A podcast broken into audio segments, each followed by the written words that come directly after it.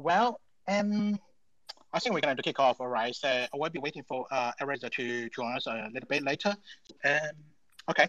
Uh, evening, afternoon, morning, everyone. Thanks for joining Forum, the second episode. Uh, from here, from the forum, we present everyone a very rare opportunity to learn and hear directly from the founders, uh, the project themselves, including product, uh, community, uh, tokenomics, and campaign event. So this round, uh, the second episode, we are very happy to partner with SevenX and Eraser team to co-host it. Um, he's onboarding this uh, space right now. So I, I, will ask him to introduce him later. So also, we actually confirmed the six Splendid project and their founders speaking with us today. And they are Tom from Fluence Labs.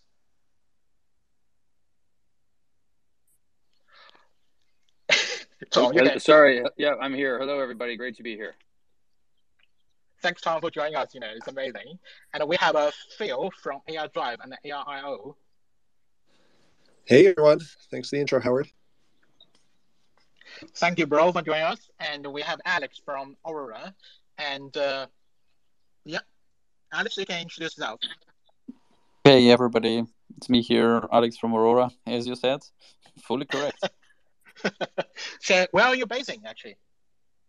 Uh, uh, I'm I'm on I'm on the road. I'm Ukrainian guy. Uh, we used to live uh, with the family in Kharkiv, and now we're escaping the war. So right now, yeah, right now my family is uh, is in Germany, and I'm halfway uh, to to Lisbon from Germany. So okay, so okay. Yeah. yeah, we are going to end up in Lisbon.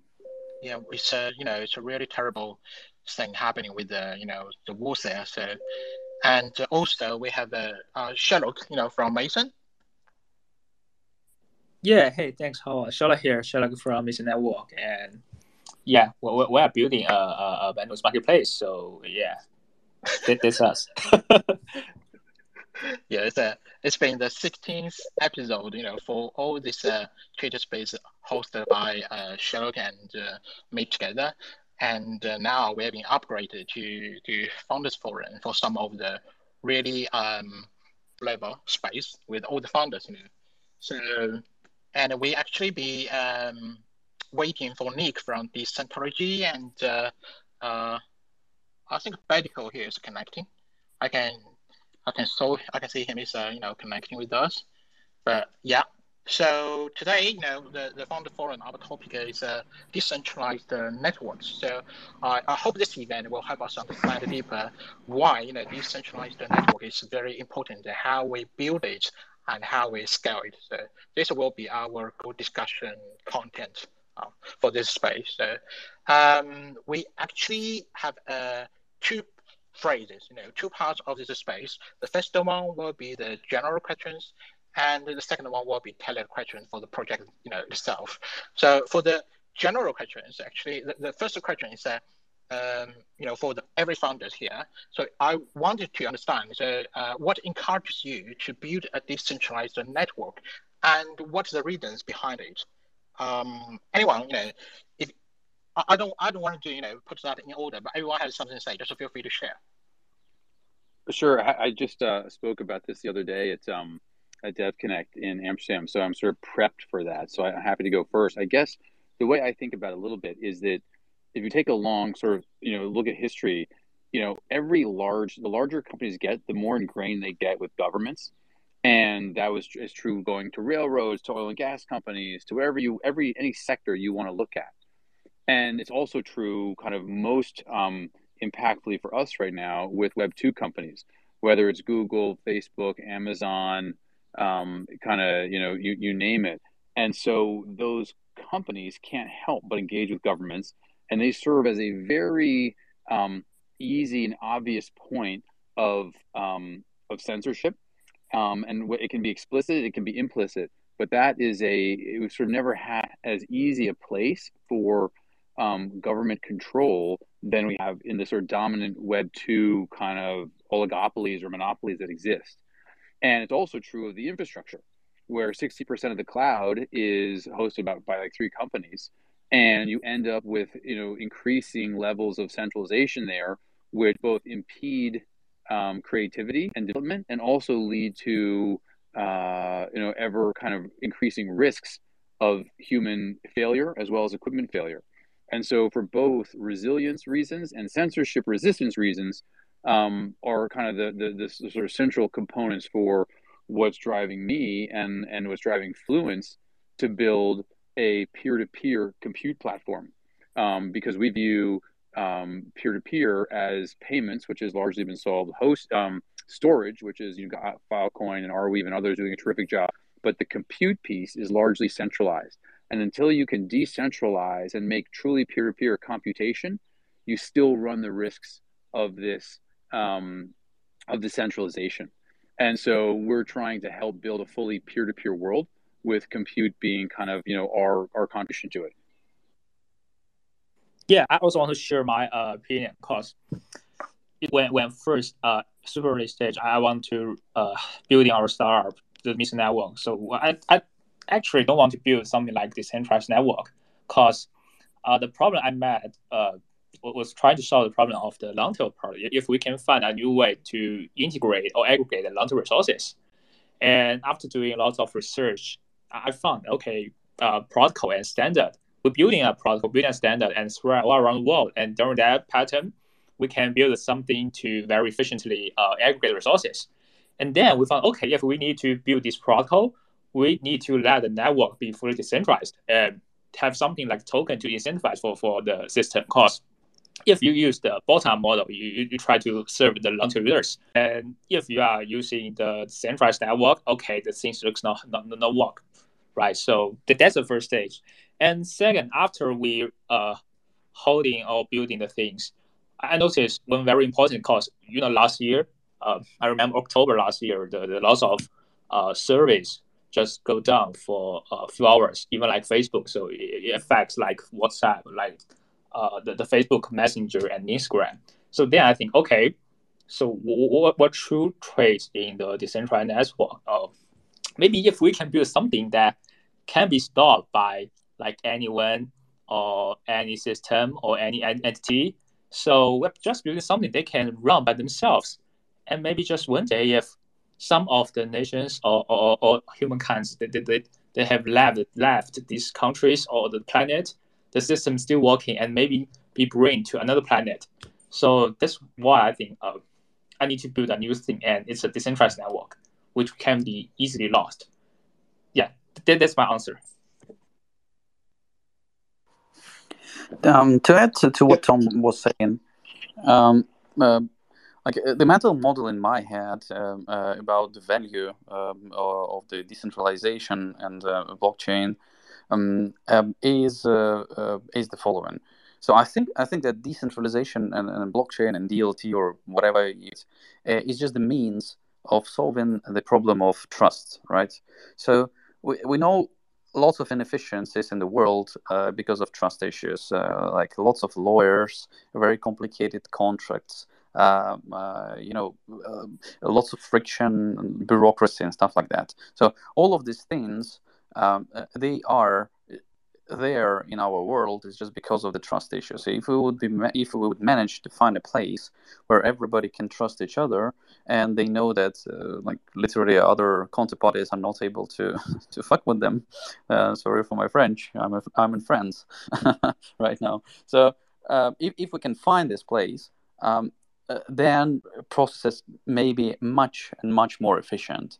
Uh, and from that point of view, uh, the blockchain is just one of the ways, a very good way, from my point of view, how to achieve this, how to how, how to how to build this uh, that is full of trust of the participants. So yeah, my mental model is just to fight inefficiencies of this world, and because of this, uh, make people uh, super empowered actually um, and uh, make them able to do m- much more things uh, within their lifetime.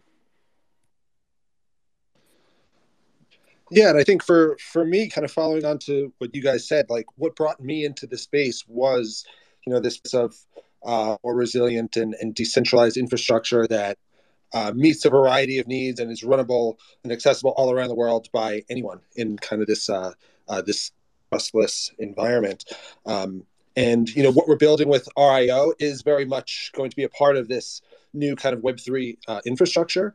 Um, but what really encouraged me to kind of do what we're doing with ArDrive um, was to take all this kind of magical blockchain stuff and make it easy enough for anybody to just pick up and use. Um, and I think you know that was really what what drew me to it. I, I, see so many you know phenomenal teams building like really powerful technology, um, but there's still a long way I think for it to go before commonplace in everyone's phone in everyone's uh, workstation. And um, yeah, that's what encourages me to to really get the message of of ArDrive and, and permanent storage out there.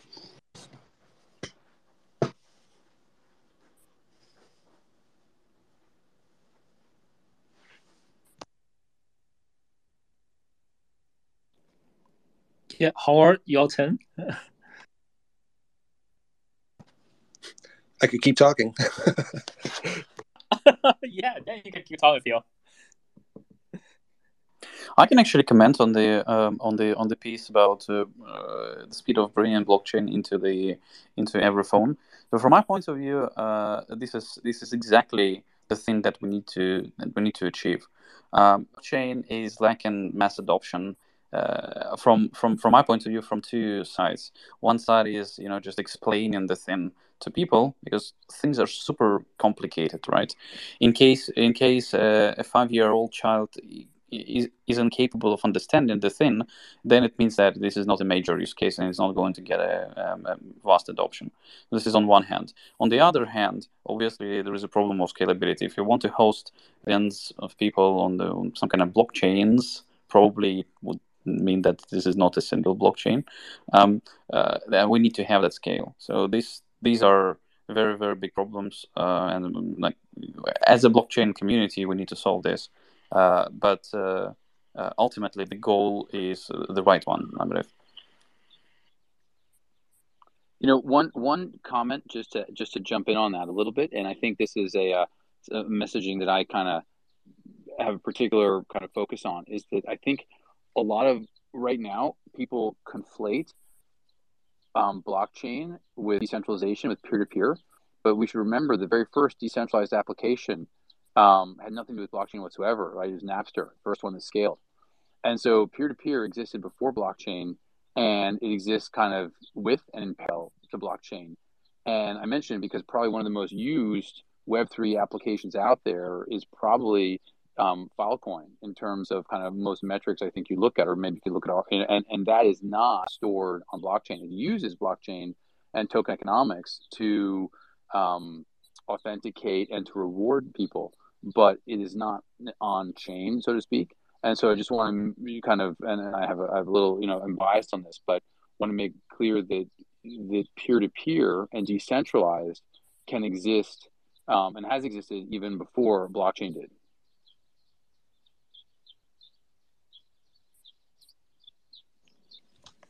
Yeah. So, uh, Howard, right now, can you uh speak anything, or looks like you have some uh signal problem? Okay, I, I will take a job uh from the Howard. Okay, so yeah, guys, uh, I gonna ask the next question. So, if decentralization is an enlightenment movement, so the group will be very uh proactively embracing all the changes uh, and the future trends, or it is a pass- passive process. So this is a question. Uh, Phil, do you want to go first?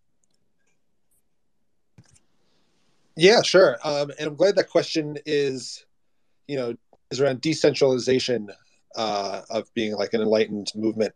Because uh, going back to what you're saying, Tom, right? Like blockchain and decentralization, is like yeah, they're related, but there's other things, other peer-to-peer technologies that don't use blockchain at all, right? That are still uh, decentralized. Um, so for for us, yeah, we try to embrace know, this kind of decentralized methodology as as best as we can, right? Whether that's how we operate uh, in our community um, with you know performing governance in our DAO, um, the tokenization of our applications, um, and kind of the economics around that.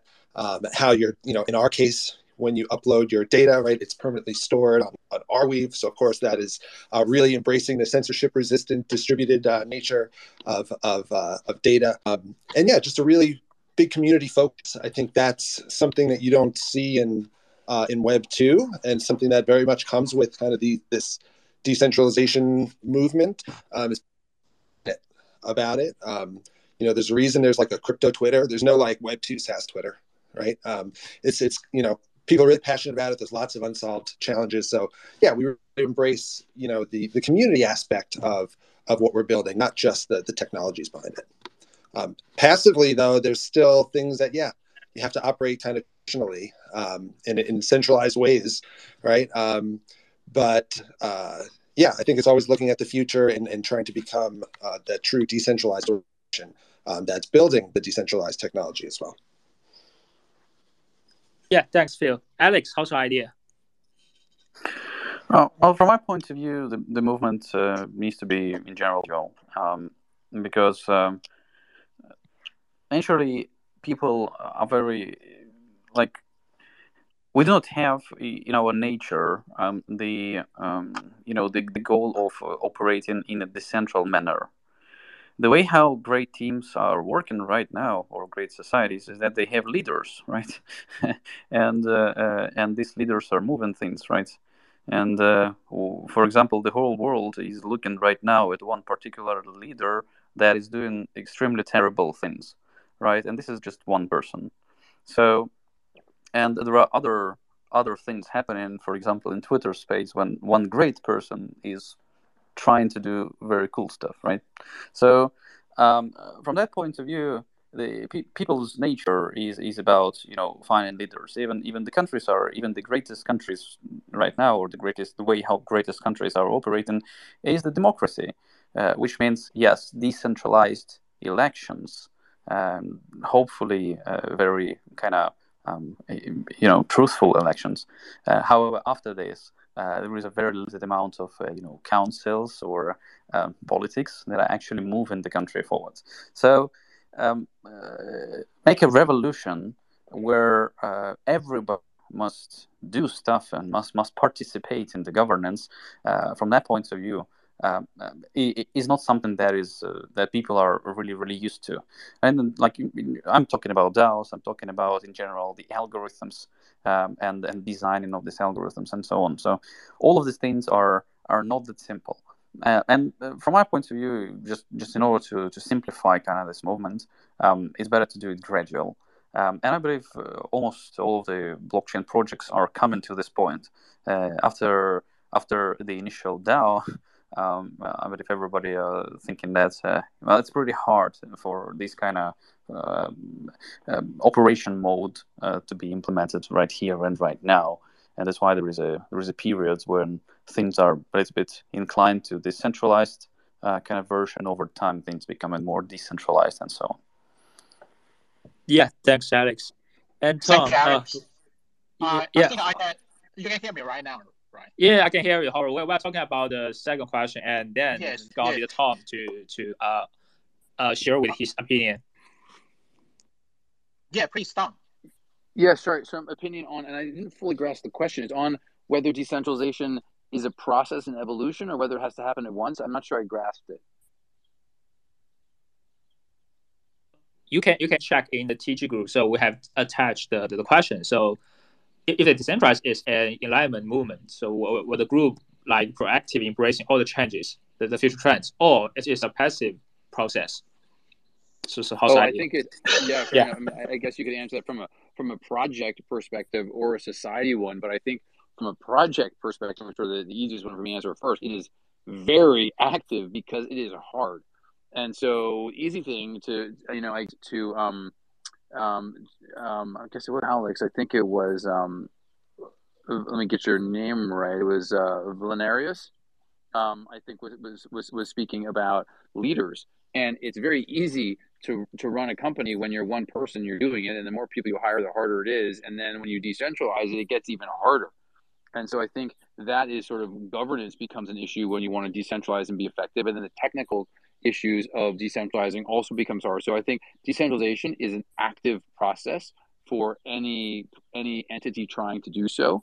That sort of point, and then for society to adopt it, I think I'm not sure people will care that much. It's their experience, and will they prefer something that is uh, less centrist censorship resistant and more resilient? I think they will, but those those those have to get built and they have to actually function well and easily.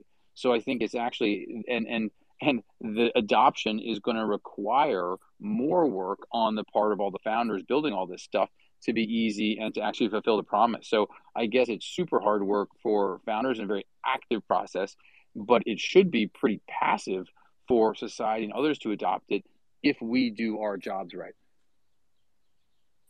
Yeah, uh, I also want to share with my uh, opinion. So uh, I, I think right now the, the, the projects or the companies they were very uh, in, in this stage, for example, in the 2020 April, April 2020, so uh, 2022, uh, the project's going to be very uh, positively to embrace the, the, the Web3 cause or the decentralization cause. Uh, the, the people or the companies right now, they're giant guys and they, they know how they come from, right? We go back to 20 or 30 years ago, for example, like lots of internet companies or mobile companies, or, or the, like the Google AWS, they know how they come from. They, they beat anyone else or beat some very giant monsters and to become the, the new one. And then they also know the trend that if they don't need, if they don't embrace the new futures or the new really uh, something can change the world, so they they gonna be lost and will lose the world in the future. Which means, for example, if they are listed companies, they, they, their uh, market value will will decrease a lot, and that's the things how things happening. And so that that's the first point is they, they will be very proactively embrace the, the changes, but, but not all the changes, but will embrace.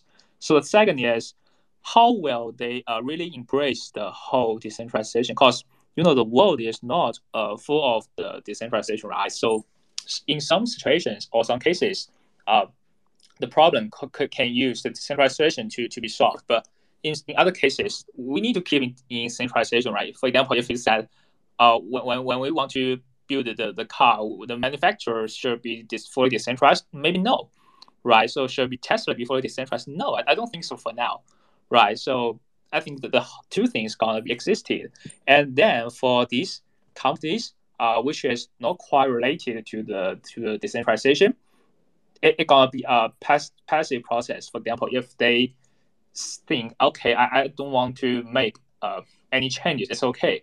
But if some new very important or emergency things ha- happen, for example, they, they'll be hacked, right? If you are someone you have account in Twitter, just uh, uh, I remember yesterday or the, the day before yesterday, the uh, founder of the Aave, he, he said, okay, uh, breaking, I will join the Twitter as the interim CEO. Then today he, his account be suspended. So maybe then people think, okay, uh, we need a decentralized Twitter or anything else. So this is it's my opinion.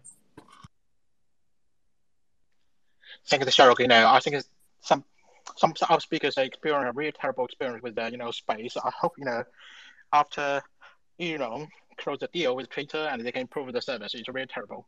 And uh, okay, since uh, from SevenX probably will not be able to join us, I want the you know chairing moderate work. So our third general question is uh, will decentralized network have an ultimate form?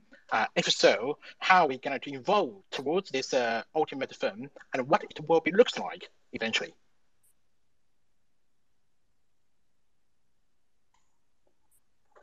And Phil, can you help me?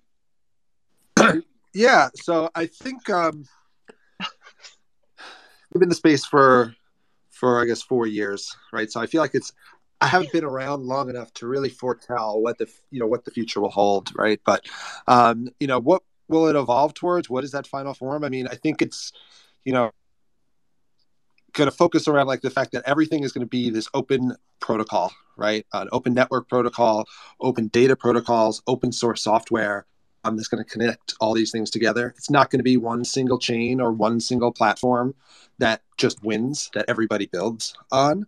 Um, so you know the final form is this multi-chain world where you have you know a, a, single cryptographic identity that's kind of shifted across these different platforms, so you can sign your data all as that same you know person. Um, you can pay for these services in different kinds of tokens, right? Because um, I really feel like either the whole crypto market and all the technologies that are building that they're either all going to succeed as one or the whole experiment will fail. So i think there's yeah going to be many tokens um, out there and that's going to continue and uh, platforms will accept different, different tokens as, as payments. Um, the arweave and, and the permaweb specifically i think the infrastructure is, is evolving now um, to support the different use cases being built, like you know the hundreds of teams that are now building on Arweave. So whether that's related to SmartWeave or decentralized exchanges, bundlers, gateways, you know all this infrastructure is, is growing now to support the perma web.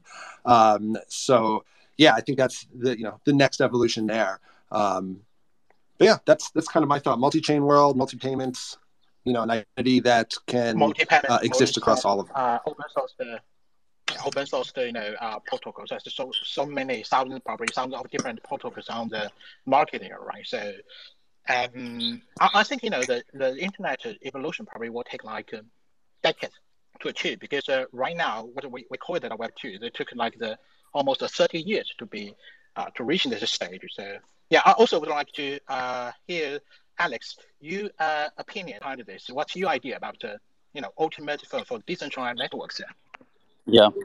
yeah. So um, um, I can I can tell that uh, the world shows that uh, um, that systems where there are multiple participants that are competing with each other, where uh, they they embrace in the uh, evolution of systems.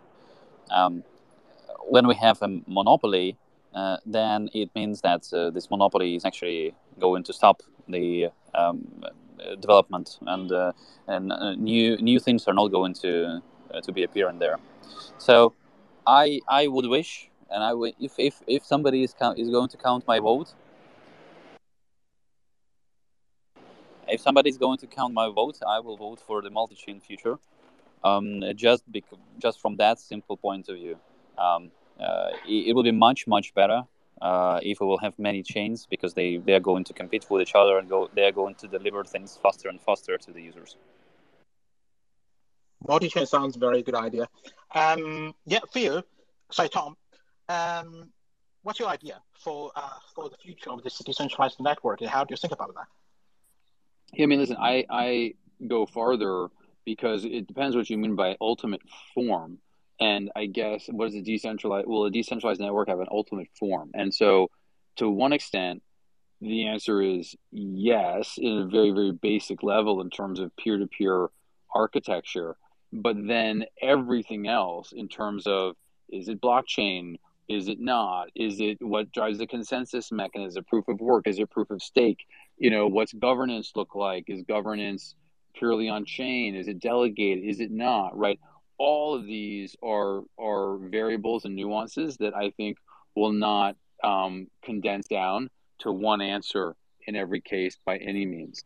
And I think you will have, you know, assuming we mean kind of sort of uh, take the question as somewhat um, literal, there will be a, many different solutions which, you know, are applicable or appeal to different use cases and frankly different constituencies depending on what they are. And so I, I think we head towards a world. Let me back up. We, we, you know, in the '90s, we were in a in the '80s in a world of, um, you know, uh, systems that were and and and um, processing power that was and hosting that was largely done in house. And then slowly the cloud started to take over. People started moving to the cloud. And that has been a process of a couple decades. And now we have incredibly powerful, very profitable companies running cloud it's you know my view and I think others here we're moving towards the generation of that is peer to peer, which is decentralized, and that ultimately we get to a world where peer to peer is the future, and that's heavily because of open source. It's because of resilience, all these reasons. But just becoming a decentralized network, peer to peer network, it doesn't answer your questions about architecture, about consensus if it's there, about governance, etc. And I think that's where we will see a great deal of variability that has both application specific attributes as well as um, governance and kind of community and affinity related attributes. Yeah, so uh, for, for, for this question, uh, I don't know if, if the decentralized network will have an like ultimate form. You know what was ultimate, right? Uh, but, but one thing I'm sure that uh, while we uh, try to talk something about decentralized uh, or decentralization is uh, we, we think it, it can solve some of our problems we have met for like years or, or several or 10 years and we, we met some problem in the in the web 2 or in the mobile or in the internet uh, then we think okay when we go into the decentralized network maybe yeah we can solve part of these problems. And yeah, let, us just think the rules are, are behind all of the things, right? So when we're using the decentralized network, or maybe if we go into the new world, new era called Web3, so they will have its own pros and cons. And for now, uh, we, we're just talking about its pros part, right? So, but, but it also have lots of cons. So maybe decentralized network ha, ha, will be a new stage in our like uh, 10 or 20 or 50 years or even 100 years.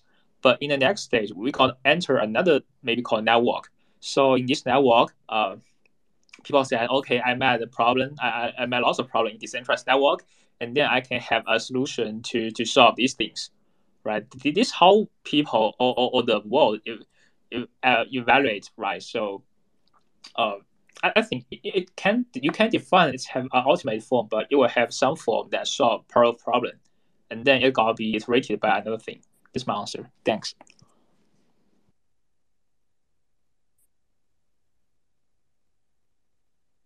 Yes, Howard, can you hear me?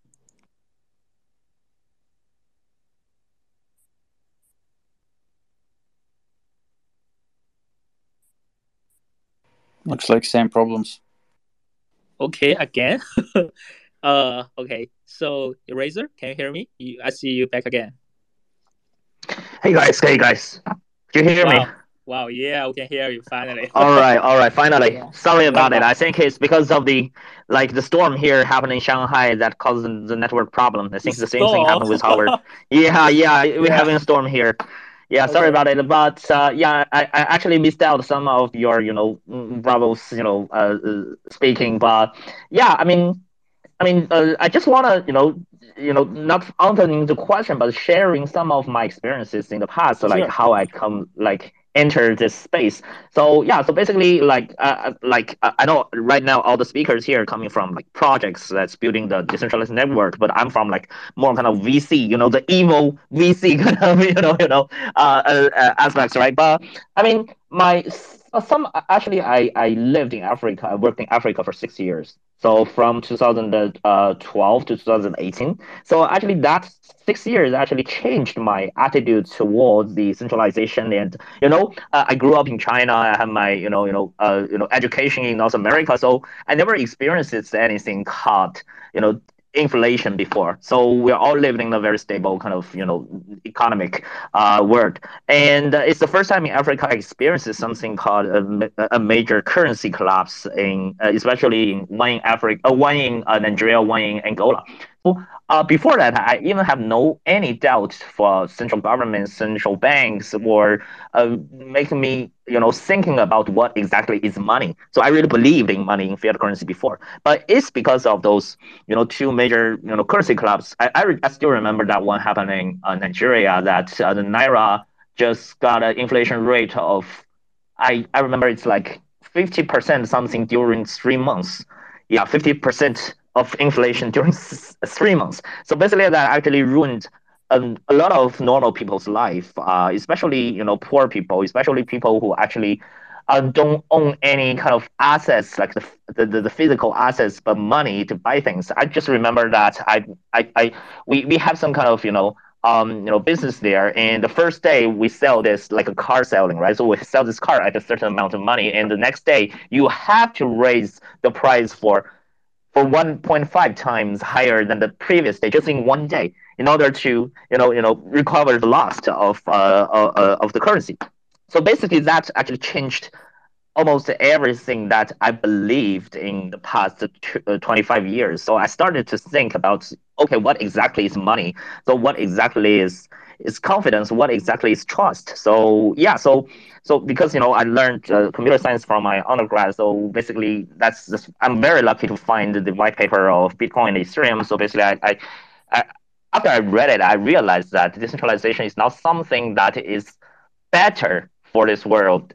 That is something that is, I would say, mandatory. I would say something that is in need for this world, not just you know, add up, add on thing or like with decentralization, uh, with decentralization you will live better. No, it's not like that. It's kind of like decentralization is the only way of how the world will go. So I really gotta, you know, full ex- respect to all the builders here. So you know, I I'm not so quite good at building at at coding, but I just wanna you know support the whole you know decentralization of this whole new world with uh, you know my my capital behind me. So I think that's that's my I, I, some some of the experiences I want to share from my past. Yeah.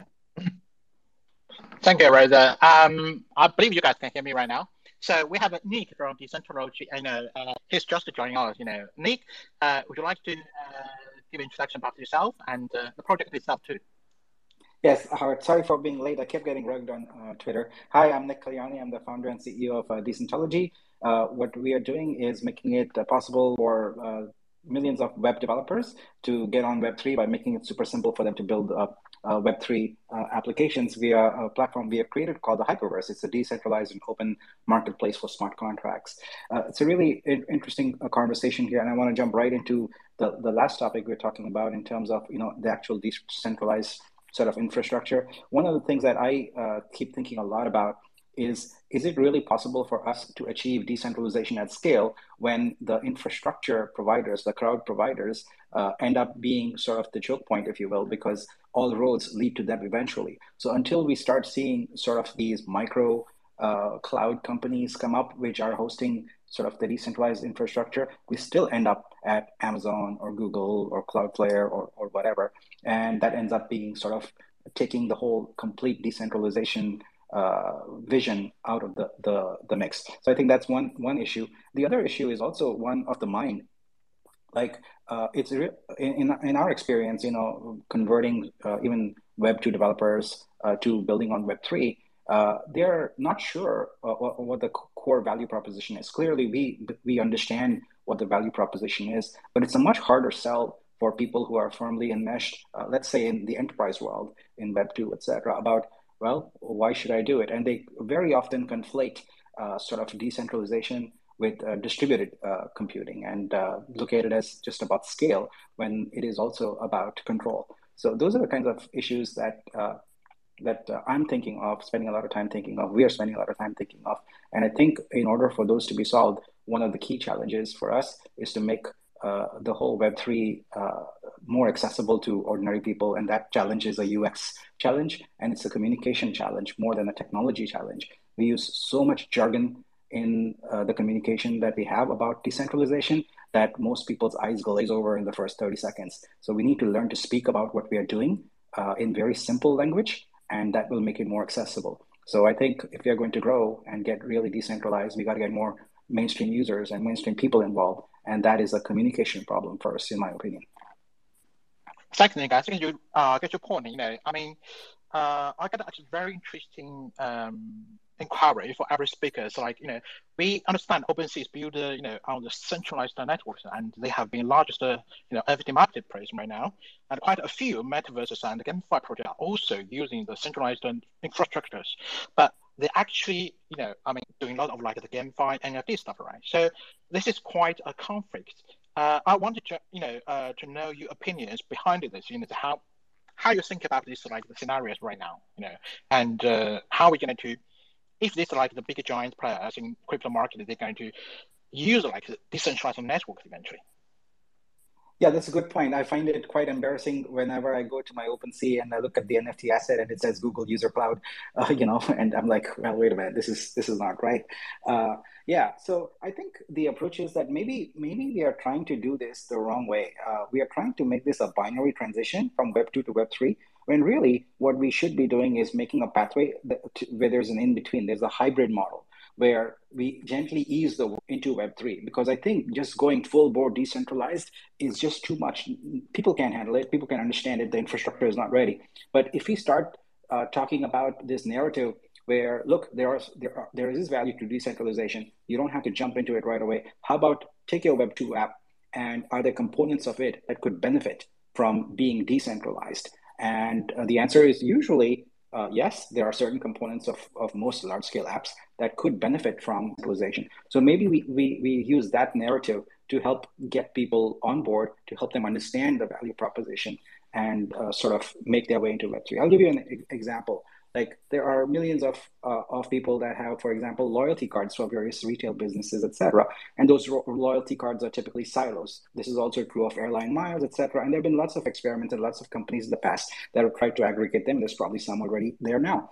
But that would seem to me like a good application to put on the blockchain and sort of make decentralized. So the the loyalty program itself sort of moves on chain, whereas the rest of it doesn't change. You know, so that's a good segue for people to start understanding the value proposition because now all of a sudden your loyalty points or your airline points are tracked in a single uh, sort of decentralized smart contract and they're easily portable things like that so i think that that could be the way we start getting more and more people uh, into this decentralized world well, well, Nik, this is Tom. So a couple of things I agree and disagree with, but, but one thing you'll find interesting, there's a company, um, actually Effective Labs, um, that uh, it basically is working with a group called the Coupon Bureau. The Coupon Bureau um, is responsible for the issuance of most of the coupons in the United States, which is a couple hundred billion coupons a year. And right now, to your point, loyalty programs, the only way to get digital coupon is via the siloed retailer loyalty areas. So if you can get a Walmart coupon, right, you could get a J.C. Penney coupon, but what you can't get is Procter and Gamble giving you a coupon for Tide to be used digitally, that is, to be used at any retailer. And um, but the Coupon Bureau has just approved the standard for digital coupons, and so shortly you will basically be able to be issued coupons in any digitally that are usable at any retailer, and that's a mass. that's going to free up a, a massive amount of um, of of value, I think, and out these silos. The interesting thing, though, is the one company has the exclusive ability, at least for several years, to have the only wallet which is capable of storing and then using these coupons.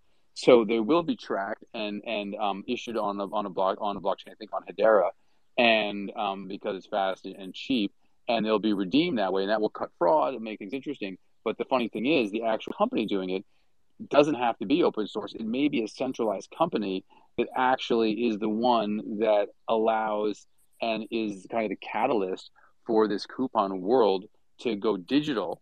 And so, to your point a little bit, I guess that's kind of one next step, but we're still not at a decentralized um, platform for that. And maybe that will happen sometime. Maybe, maybe, maybe it won't. But I just thought that was sort of a, an interesting kind of um, development in the in the space that you mentioned. Yeah, hundred percent. And you know, we, we have to start seeing like we, we we don't have to always aspire to go full bore. Like this is a good first step, uh, baby steps. You know, like uh, it's much much harder to shift the whole world to decentralized. Uh, as I was saying earlier, in like a black and white way, I think there's a lot of grays there, and we have to be tolerant of that initially. Even if we are maximalist around decentralization, etc., we have to be tolerant because that's how the world works. The world is not all about like let's just change everything and disrupt everything overnight. It's not going to work. Yeah, and the one, yes, the one I thing agree. I will, well, the one, the one comment on that though is that, yeah, is it Fluence Labs, which is um, and you know, a little bit about what we do. We just our Series A was just led by by Multicoin. We got One KX and kind of um, Tiger Global, a bunch of people in it. We are building and have built a peer-to-peer compute network that has on it the first language for peer-to-peer application composition. So you can actually do that. You can build peer-to-peer applications right now, and you can basically it's a de- it's basically decentralized peer-to-peer compute. And so we think that is the future. To, to your point a little bit, though, that's important for resilience and censorship issues.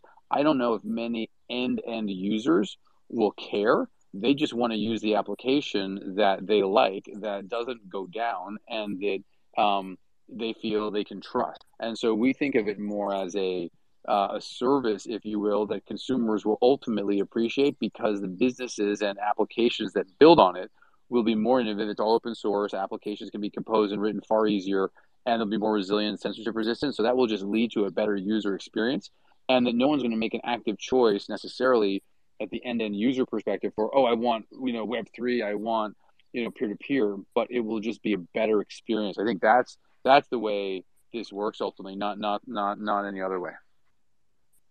yeah, I just have a question. Sorry, Howard. Yeah, I just had a question with like uh, uh, uh, what Tom is speaking. So basically, I mean, um, do you think it's gonna be uh, gonna happen in the future that all this so-called Web3 decentralized service provider will think that okay, the the users they just want an easy to use product rather than just fully decentralized networks. So they will feed them with their so-called you know decentralized network uh, with like half decentralization, half centralization, and then it's just happened like another round when you know when internet just happened there right? So internet at the beginning is fully decentralized. Then you have like web 2 giants that's doing all those evil things that feed their customers feed their users with their services. And, and they don't care about if their services is decentralized or centralized. So do you think that same thing gonna happen in the web 3 world? Um, or with some other you know different ideas? Yeah. Yeah i mean i think it's happening right now where people think they're using you know web 3 you know protocols or web 3 um, applications that actually have centralized backends i mean you and it's not through any fault of those companies but there's a group called snapshot terrific you know basically there's off-chain voting for daos and yet all the voting happens on a snapshot central server right that's not yeah. web 3 but then that's yeah. a central point of that, those aren't bad guys they're not misleading anybody there it hasn't been before fluence there wasn't an application they could use or a service they mm-hmm. could use to do that so i think it's just the infrastructure hasn't evolved yet to do that, but we're getting there. Doesn't mean, by the way, some people will still use centralized backends, but my, my point is that decentralization is going to enable a greater range of uses and a better user experience so that the evolution will just pull people that way. And that that's what I'm banking on. It's not as if people they'll maybe misled into thinking something is decentralized when it's not. It's more that the user experience for fully decentralized applications will ultimately be better because they'll be easier to compose, they'll be more creative, they'll be more specific, and they'll be again more more trusted. Yeah, I think we are, we are the, the scenario you portrayed is uh, g- going to happen where there will be uh, companies that that uh, sort of claim decentralization, etc.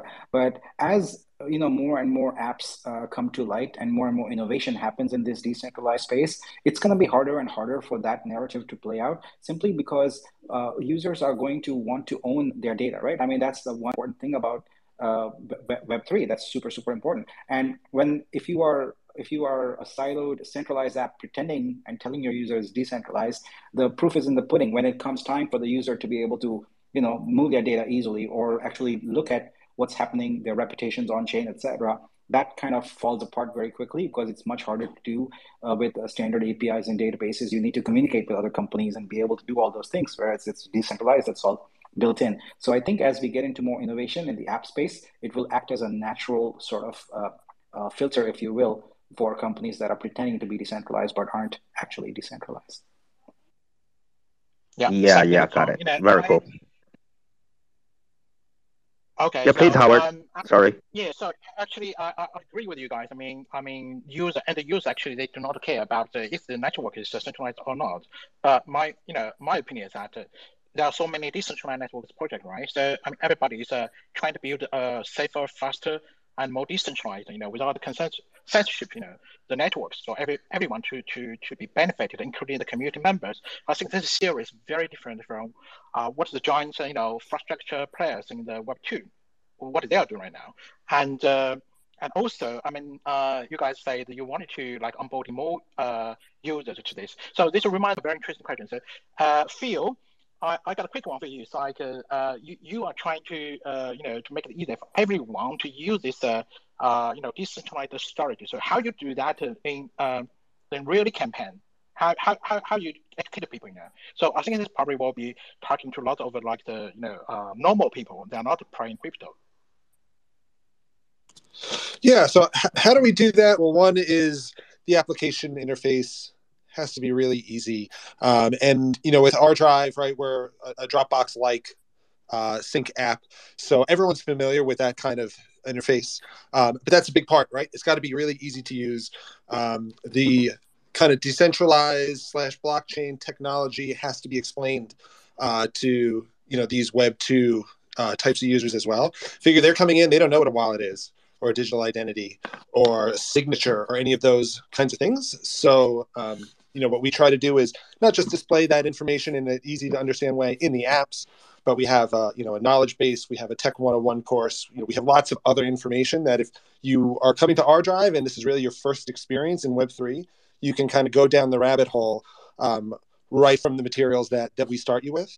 Um, and then I think you know the the last piece, and you know, we haven't quite cracked this yet, uh, but I was alluding to before is really the the payment side, right? It has to be easy to pay for these networks, and I think this is also an area where um, maybe it is more of like passive adoption of of of Web three, right? Not everyone has a wallet and cryptocurrency yet.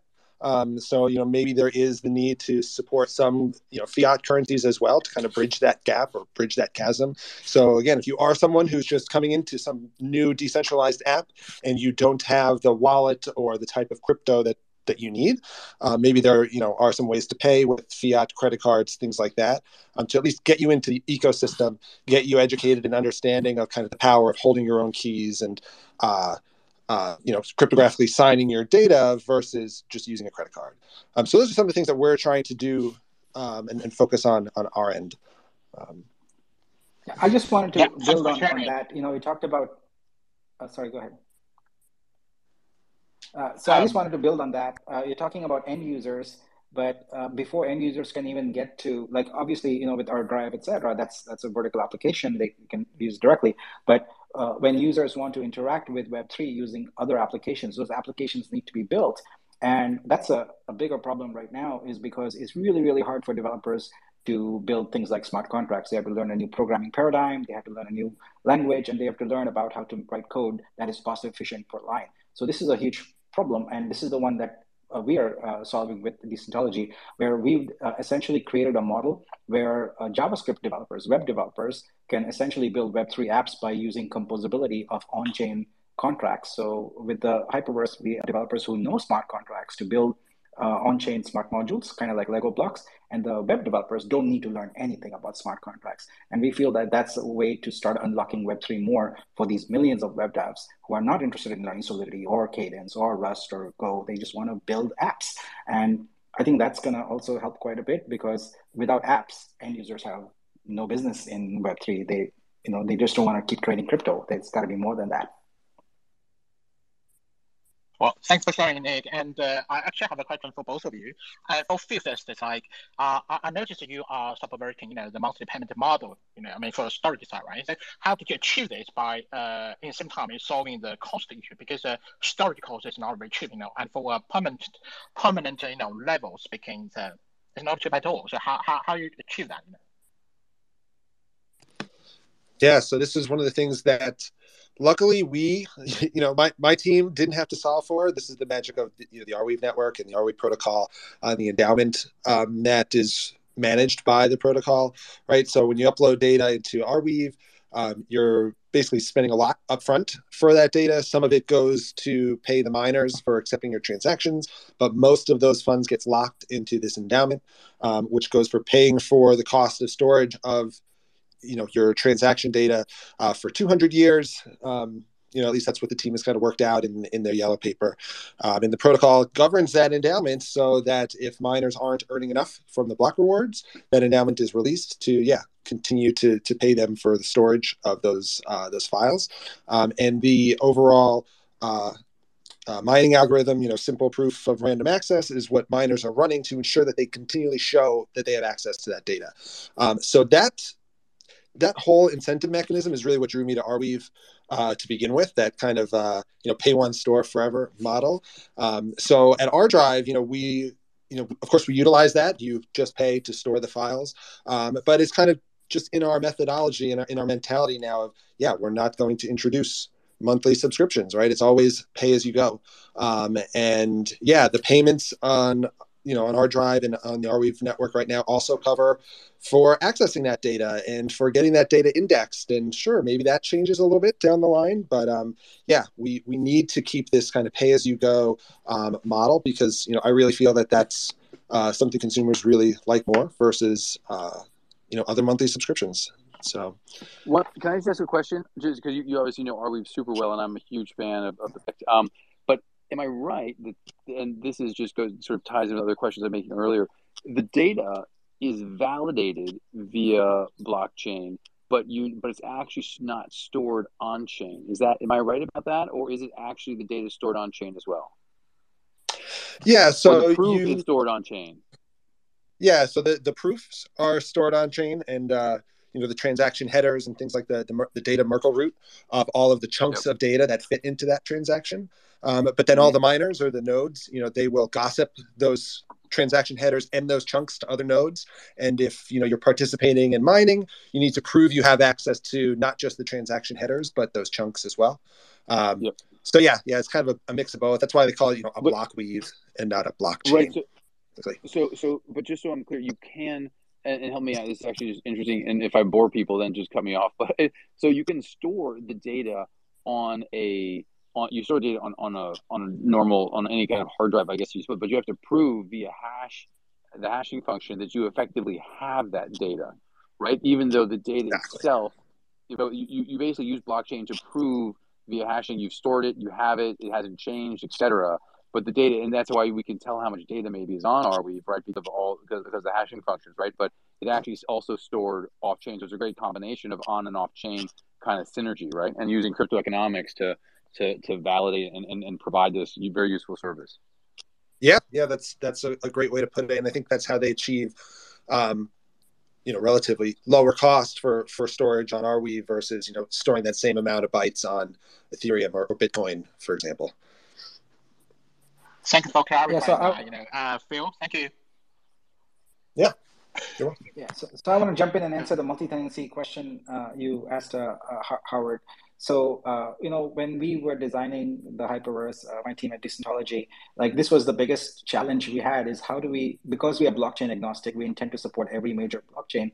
How do we make it possible for developers uh, to create these modular smart contracts that are multi-tenant? Because right now there's a huge inefficiency in the space where everyone is even take an ERC 721 NFT contract. People are just duplicating it again and again and again, and that's just wasting resources on the blockchain. That is highly inefficient. And the correct way to do it is to use composable resources. So uh, we we essentially use the appropriate technology on every platform differently. So, for example, on Ethereum-based ones or EVM-based ones, we use uh, what's called a factory pattern. So the application logic stays in the contract, but the data goes into a separate contract. Therefore, every uh, developer DApp has their own individual contract, uh, which is their tenant, uh, if you will, but the, the code is not duplicated. So from an engineering standpoint, you know, we have to solve this problem on Flow, on Algorand, on Solana, and uh, we, we are committed to doing it on every, every chain. But multi-tenancy is, uh, I think, important because that is how we get to uh, composability. And I think composability on blockchain is the big unlock because if you look at it historically, Web two grew significantly when uh, APIs became standardized and mainstream. Uh, until then, people developers struggle, you know. But even for some simple things like payment, then Stripe came along and two lines of code, and boom, you got payments. Messaging, Twilio came along, you got messaging, storage, AWS, etc. So composability is super important, and that's what we've been working on. And the answer is to ensure that all contracts are multi-tenant. Yeah, thanks, Nik. Yeah. Uh, right ahead. Yeah, sorry, I just want to ask a question. So, yeah, so basically that question is for Sherlock and maybe for all the speakers here. So, I know the guys here, you have like uh, build something like uh, maybe decentralized computation, decentralized storage, and Nik is building like a decentralized uh, development, uh, developing environment for you know especially Web two uh, developers. Uh, so my question is, I know that Sherlock, the Meson network, is actually doing uh, things, building things on the decentralized, uh, you know, network or the, I mean, the internet itself. So, do you believe that the infrastructure of internet or the communication itself are going to be decentralized in the future, and in what level of decentralization will we reach? Uh, from a protocol level, like a TCP/IP protocol, or from let's say more hardware, you know, infrastructure, you know, cable network, all this kind of stuff. So basically, um, I'm just imagining, okay, maybe in 50, 50 or 100 years later, well, the internet itself become decentralized from a, let's say, from an infrastructure level. Yeah, maybe for Sherlock and also, yeah, the rest of all the speakers. Yeah, thanks, Gary. Uh, this is a quite good question. So you know, the first thing is, uh, I, I don't think in the future we need a fully decentralized network for the like the the, the bandwidth or like the uh, internet service provider service, right? So, uh, ISP, so ISP. So, you know, when, when we want to uh, realize the the future of decentralization, you need to sacrifice lots of things, right? So the first is efficiency. Uh, to be honest, if you only focus on efficiency, centralized is much more efficient than the decentralization. Yeah, it's truth, right? So we can see some cases in the the, the storage. Uh, if you are building a something which want to compete with the AWS S3, and if you say you have a much cheaper price than S3, uh, okay, right now you can convince me for now, yeah. And then, in, in my opinion, so in the future, the, the several things gonna be uh, existing together. So we will have some uh, centralized bandwidth and or internet or anything else or like serving the traffic costs.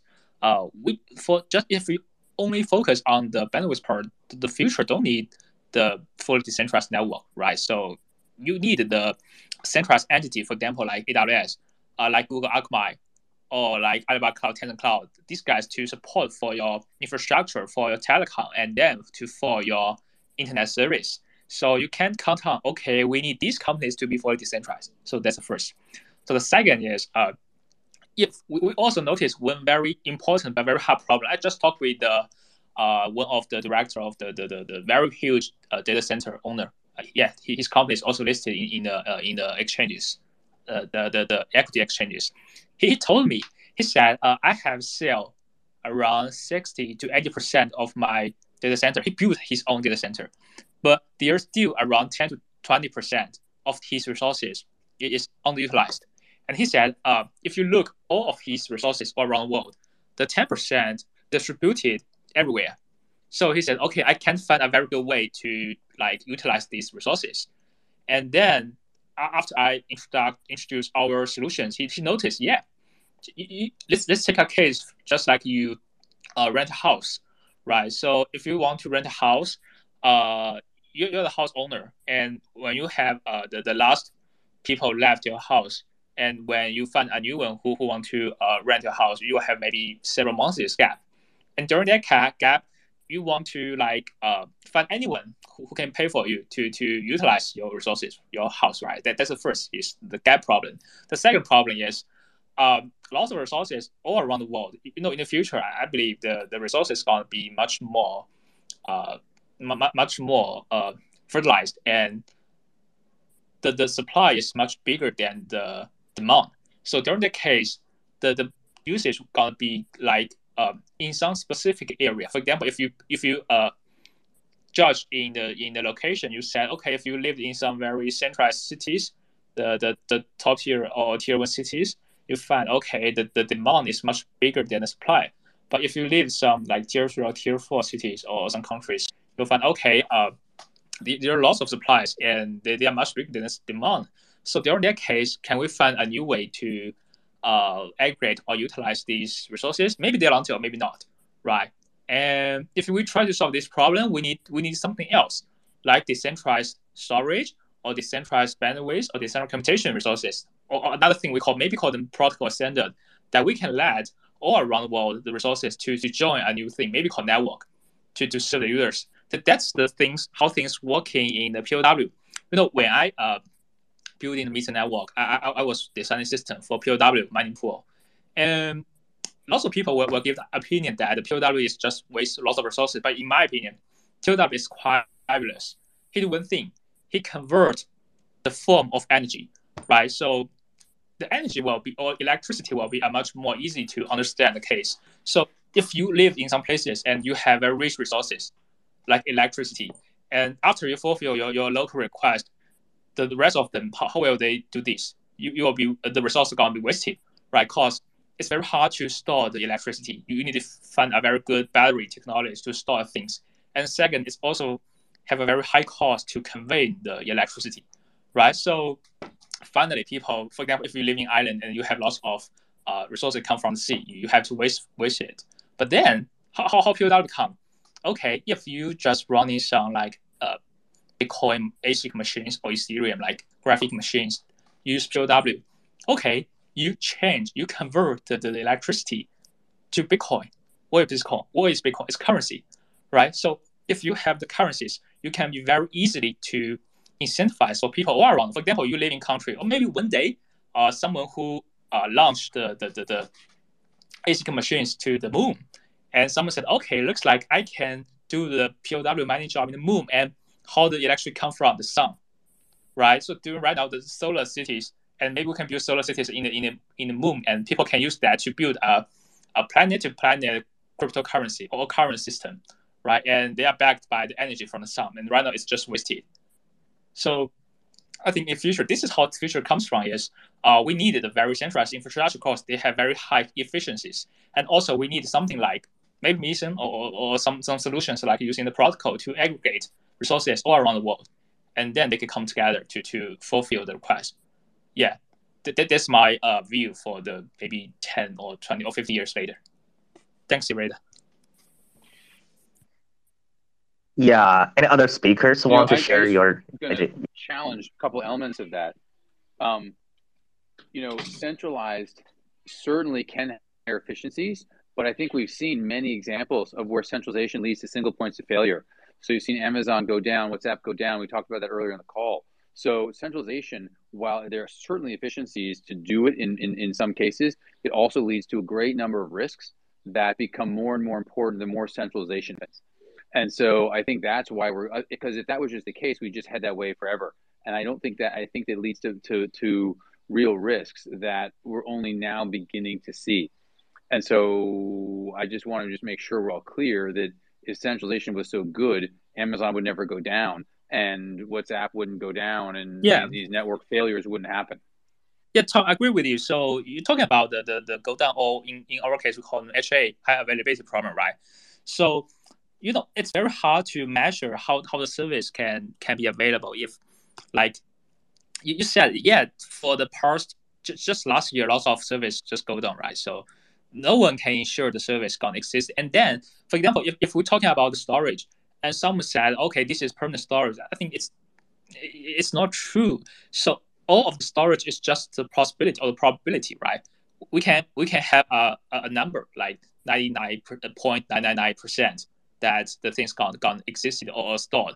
But if you have a very big number in, in your data, so small probability gonna finally happen, or it's it's it's, it's will not happen, right? So then finally everything gonna be uh, every small ability things will, will, will, will, will happen, and we may someday lose our data, and we may someday lose the things building in the crypto or in the decentralized storage or in the maybe in the Ethereum.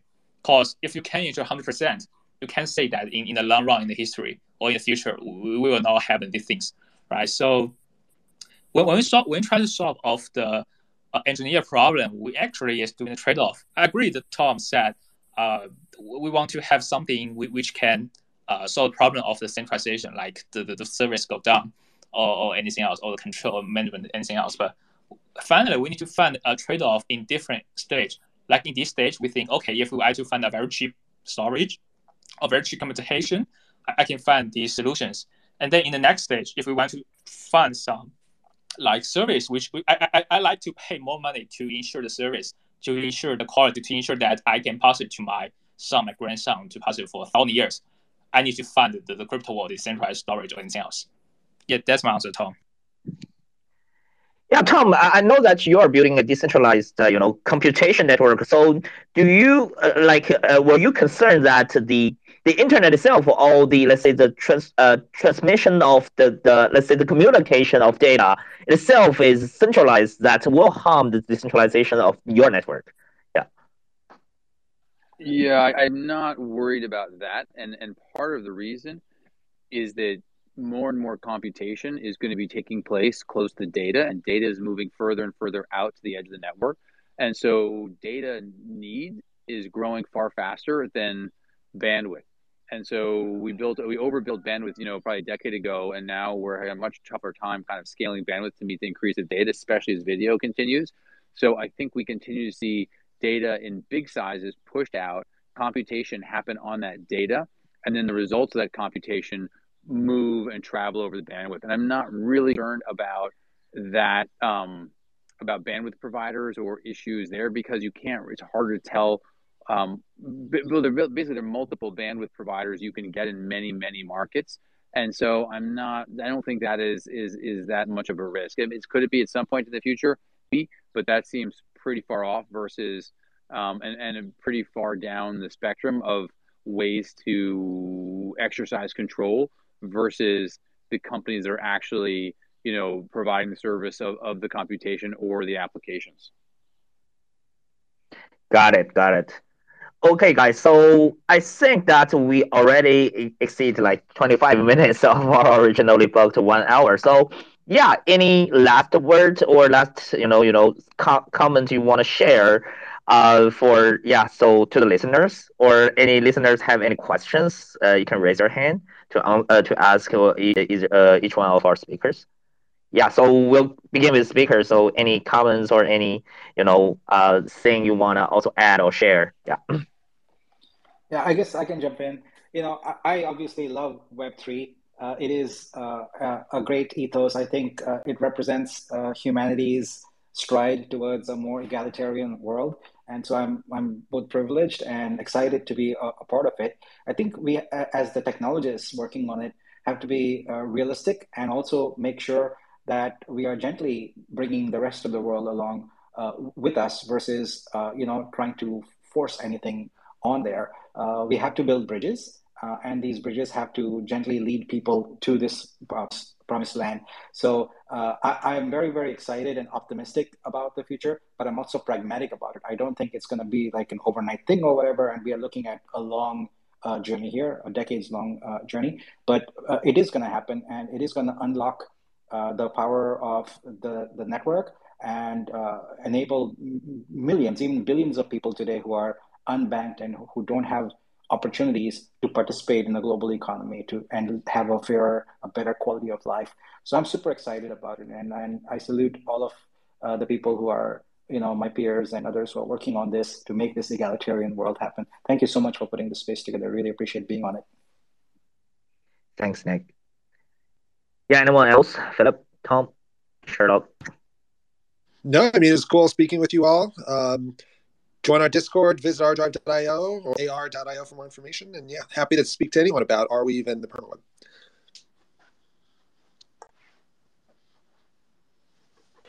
Great to be on for having me. And um... yeah, great to meet you all, guys. All right, thanks, guys. And uh, I think Howard is, yeah, it has some connection issues. So yeah, we'll end it here. And uh, so nice to having you guys together. And thanks so much for the audience.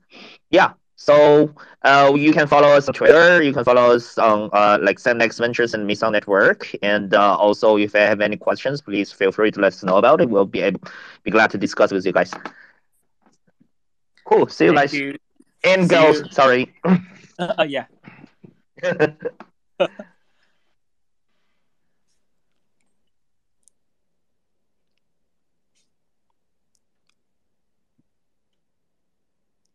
yeah, that, that's all right. See ya. Yeah. Thank you, everyone.